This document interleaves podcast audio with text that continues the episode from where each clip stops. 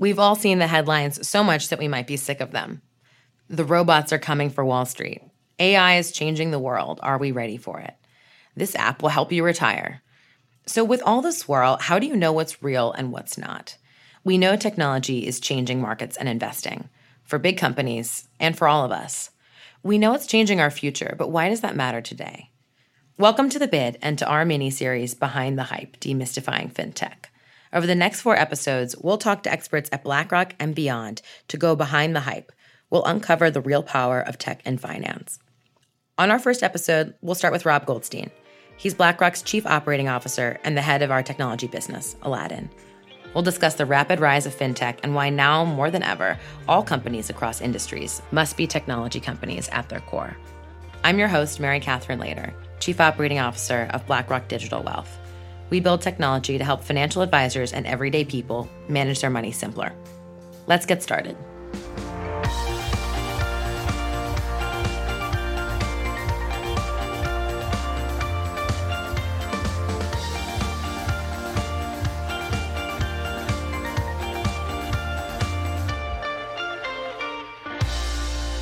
Rob, thank you so much for joining us today. Great. Thank you, MC. I'm so excited to be here. So, you're chief operating officer of the world's largest asset manager, but you were also part of a team that founded a fintech business, Aladdin, which is part of BlackRock. You have one of the most unique perspectives on fintech, probably in the world. What is the hype all about? And do you think it's overblown? Well, first of all, I think that the number one lesson learned that I have in terms of being part of this journey is that it really is about a strong team of partners.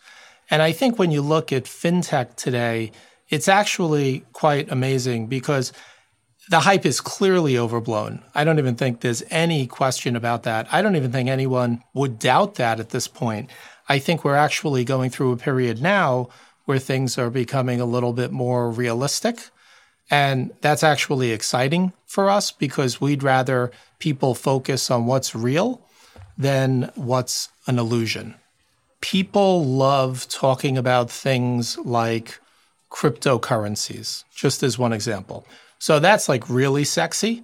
But at the same time, I think that a very large component of what's exciting to me is when you actually look at the financial services ecosystem, start in the basement and work your way on up.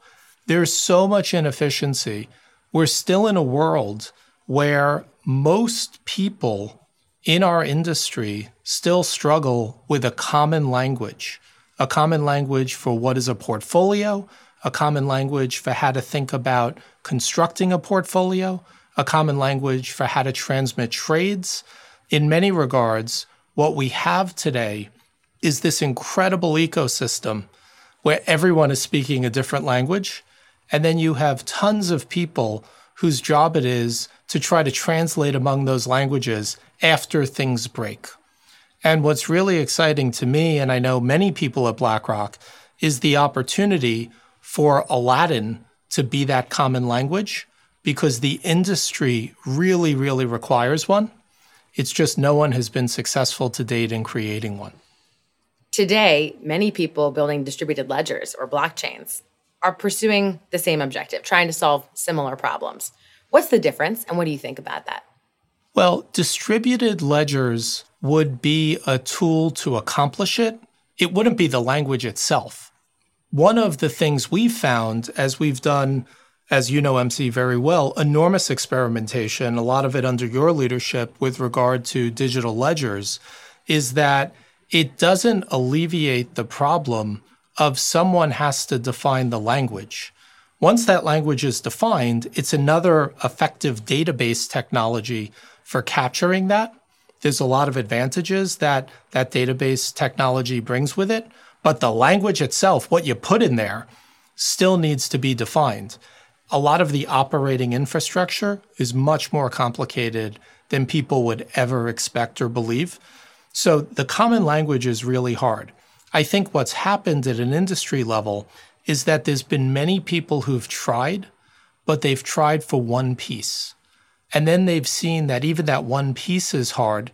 So they've focused on what I would think of more as the lowest common denominator as opposed to the highest common denominator.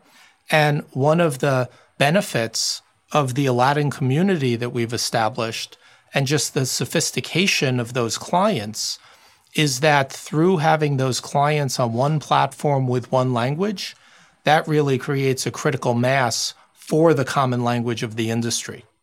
A lot of those problems have been around for a long time. So why now? What's driving the shift? Why has the hype escalated so much in 2018? It's a good question. I think that a lot of the reason why it's changed are the broad trends that we all know about. There's more data than there's ever been in the world. All sorts of statistics, the 90% in the past two years. I think we all are probably tired of those statistics. What we know is that in a year, there will be a lot more data than there is today. We also know computing power in a year will be much cheaper than it is today. It was much cheaper than a year ago, two years ago, five years ago, 10 years ago. So all of those big macro trends are part of it. But I also think that a key, key part of it is that as an industry, this industry has really been focused on technology much more so than many other industries. I think what's happening is that trading volumes and just the amount of information that gets processed is going up so quickly. So the industry's requirements are changing and compounding exponentially in such a way that requires that whatever inefficiency has to be extracted out. So, what's most interesting is that when I would go to the doctor and you see it's like going to an office in the 1960s. They're writing stuff down, you're filling out a form, then you see someone type it in, then they don't have it when you go in the room. You're like, how is this possible? Mm-hmm. And finance was not like that. 10 years ago, it was not like that. Finance has always been somewhat digital. I think relative to other industries, it's been on the pretty good and extreme end of the digital scale. What's happening now is really the last, you know, 3%, 5%, not the first 95%. And given the explosion in activity, that's what's leading to this being the topic right now. So, everything you said, you've used no jargon, super simple terms. I'll start the jargon. Um, ask me a question that's good for jargon. But identifying those opportunities, understanding how they're exciting, having an idea as to how you could execute on them requires a lot of knowledge, a lot of industry knowledge. And that's perhaps a barrier that financial services may have in attracting talent. So how do you think about translating that to someone who's also thinking about, you know, solving other kinds of technology problems that they experience every day in their mobile phone? Well, to me, one of the most awesome things about both financial services but also what we do at BlackRock is that there really is an infinite number of hard problems that are unique. Finance has always been an information processing business. People used to process the information through writing it down in really big books. Then they processed it on mainframes, and now they're processing it in different ways. But this is one of the biggest big data businesses. This is one of the biggest opportunities for machine learning. This is one of the most natural places to apply artificial intelligence.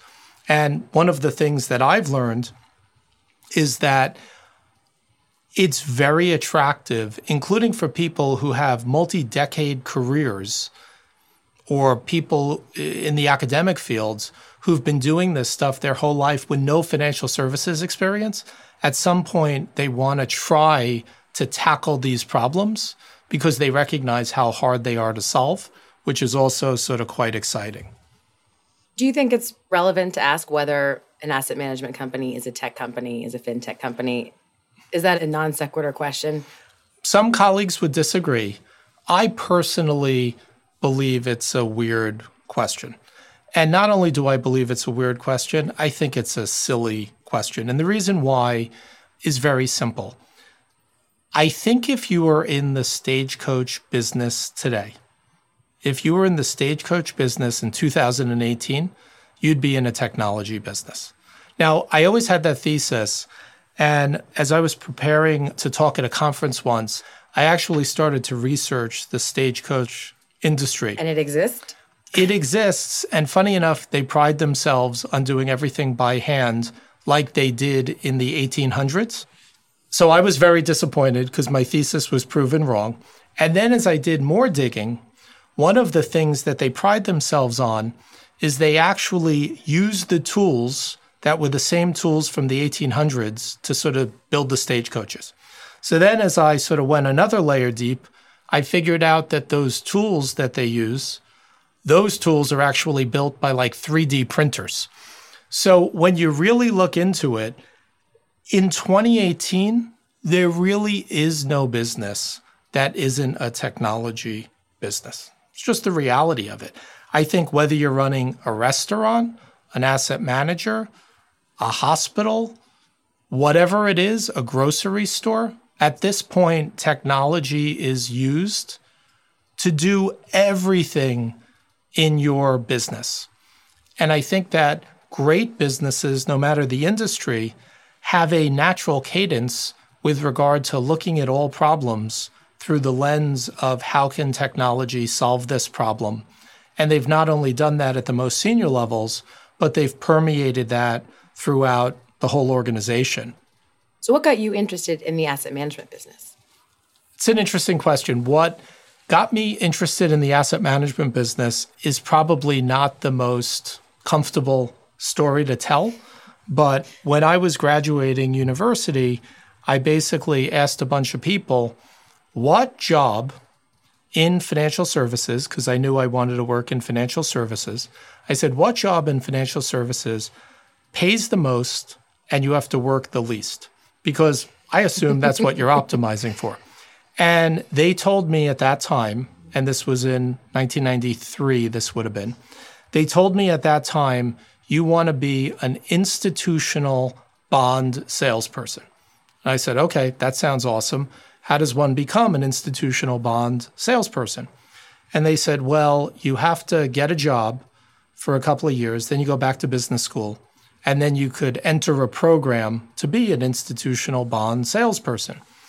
And I didn't really want to go back to school, but someone told me if you could get a job in analytics and survive through that, that typically gives you a pass in terms of not having to go back to business school.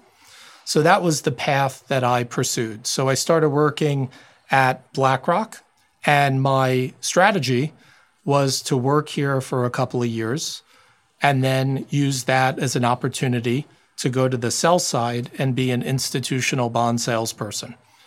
Obviously, that didn't mm-hmm. happen, but I think it's really interesting because it says a lot about the world. Not so much me, but the world. If you go back to the mid 90s, the institutional bond salesperson, that was the job. The analytics person, the technology person, the data person, that was definitely not the job. Mm-hmm. And if you fast forward till today, basically the institutional bond salesperson has been largely replaced, displaced, repriced through technology. And the rise of the analytics, the data, the technology people, they've effectively taken over a very significant chunk of the financial services landscape. And importantly, they're now the rock stars. They're the sexy guys, whereas the world was a very different place 24 years ago. Speaking of opportunity, you're so focused on execution, execution and scale. They're part of your refrain as the COO of the firm, making sure that now this organization of roughly 14,000 people is still delivering every day. What do you see as some of the ingredients for scaling a business and for successful execution? And how do you identify them at the outset? It's something that we've thought a lot about. And I think the number one ingredient for scale, funny enough, is having a tremendous amount of hope. And I know that seems like a very weird thing to say. I'm not someone who believes that hope is a strategy. In fact, I often will remind people that hope is not a strategy. But when I say hope, so many of the things that we did at BlackRock five years ago, 10 years ago, 15 years ago, 20 years ago, 30 years ago, people had hope and people had vision that we were building not for the tiny problem we had that day, but this was going to be massively big. So, a big part of scale is a mindset of process, of technology and of people. And importantly, it's a mindset of always doing the extra steps required initially to solve the problem you hope to have in five years or 10 years, as opposed to the problem that you're experiencing that day. You're talking about hope in the context of building a business. But a lot of our business is really about making other people's hopes and dreams come true by managing their money so they can retire, so they can send their kids to college. It's still way too complicated. There are a lot of companies trying to use technology to simplify it. Do you think tech can help close that divide? I actually believe this is one of the most important issues of our time. And I say that as a citizen of the world, not as an employee of BlackRock, in that when you look at the world today, the statistics around people saving and investing for their retirement, they're actually sad. It's actually a place where you really need to have a lot of energy to have hope. And a big part of the reason for that is it is frightening today to figure out how to save, how to invest, and not have it seem completely overwhelming. And I say that it's frightening for me, and I know what I'm doing. So for people who aren't in this industry, I could only imagine how overwhelming it is for them. I think technology, if you really look at what's happened in this information age we live in, what it's done is it's created an environment where people could learn on their own. They could learn on their own in their own way. They could learn on their own on their own time frame, and they could learn however they so choose. And I think that the number one requirement that BlackRock has is to make sure we recognize that no matter who our clients are, if you look, BlackRock's assets today, roughly two thirds of them are retirement assets. And that responsibility is a remarkable responsibility. But those people, many of them don't understand what's actually happening. And I think the ability to help them understand what's happening is something that we have to spend more time on, more energy on, and we're trying. But it's hard because the reality is that the ecosystem of financial services today is really complicated. I'll give you an example that's a recent example that I personally experienced. I refinanced my mortgage a few months ago. And this is after the financial crisis. And after the financial crisis, there was unanimous support broadly on the requirement to simplify getting a mortgage and make sure that the people who were getting a mortgage, mom and pop, understood what was going on. And I will tell you that the new revised documents are like impossible to follow. They are completely insane. They are not comprehensible by normal humans. To be honest, I don't know if they're comprehensible by humans. And when you look at that, we have to be able to do better. In what time frame do you think we'll have an easy way to understand where your next dollar needs to go? These are not problems that are solved overnight. I think that there's many forces that are bringing it together. I feel going back to the pension and retirement problem, companies feel a much greater responsibility to help their employees, including through financial literacy. Interestingly, I think in a world of much lower unemployment, it creates more requirement for companies to really make sure their employees recognize the benefits they're getting and value them appropriately. I think technology is an incredible enabler in this. I think that financial products are becoming more transparent, easier. I think the ability, for example, to build a portfolio through ETFs is a major technology breakthrough that obviously is transforming the industry quite quickly. So when you bring all these things together, there's just enormous, not only opportunity, but enormous change that's happening. But even when there's enormous change, it still takes a while for it to really impact. And I think that it will get there. There are mechanisms for people all different stages. You know, you look at a tool, for example, like Acorns, and a tool like that is effectively helping with all of these things also for a very specific demographic of the market. So you're an optimist. I am an optimist. I started working at a company with 80 people and $19 billion under management. So, how could I not be an optimist? In the spirit of optimism and looking ahead to the future, I'm going to ask you if you think these things will be part of our everyday lives and when 5, 10, 15, 20 years. Awesome. Gene editing. 10 years. The singularity or humans merging with machines. 10,000 years. Electric vehicles outnumbering gasoline powered vehicles. 15 years. RFID chips in our skin. In the United States or other countries? Excellent question. How about China? Pass. The United States? Not for a long time. And on that note, thank you so much, Rob, for joining and sharing your story, a little bit about BlackRock and how you think about fintech today. Great. Thank you. Tune in to our next episode of The Bid, where we'll demystify big data with Jeff Shen.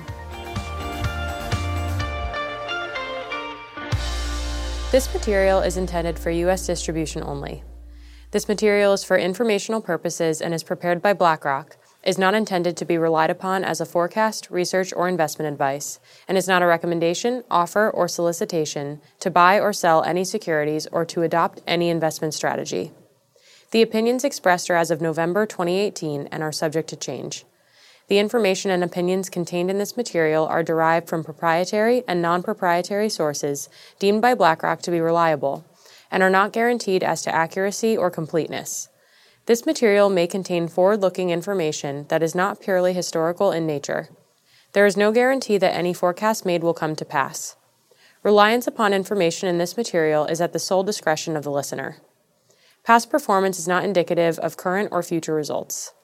This information provided is neither tax nor legal advice, and investors should consult with their own advisors before making investment decisions. Investment involves risk, including possible loss of principal. Copyright 2018, BlackRock Inc. All rights reserved. BlackRock is a registered trademark of BlackRock Inc. All other trademarks are those of their respective owners.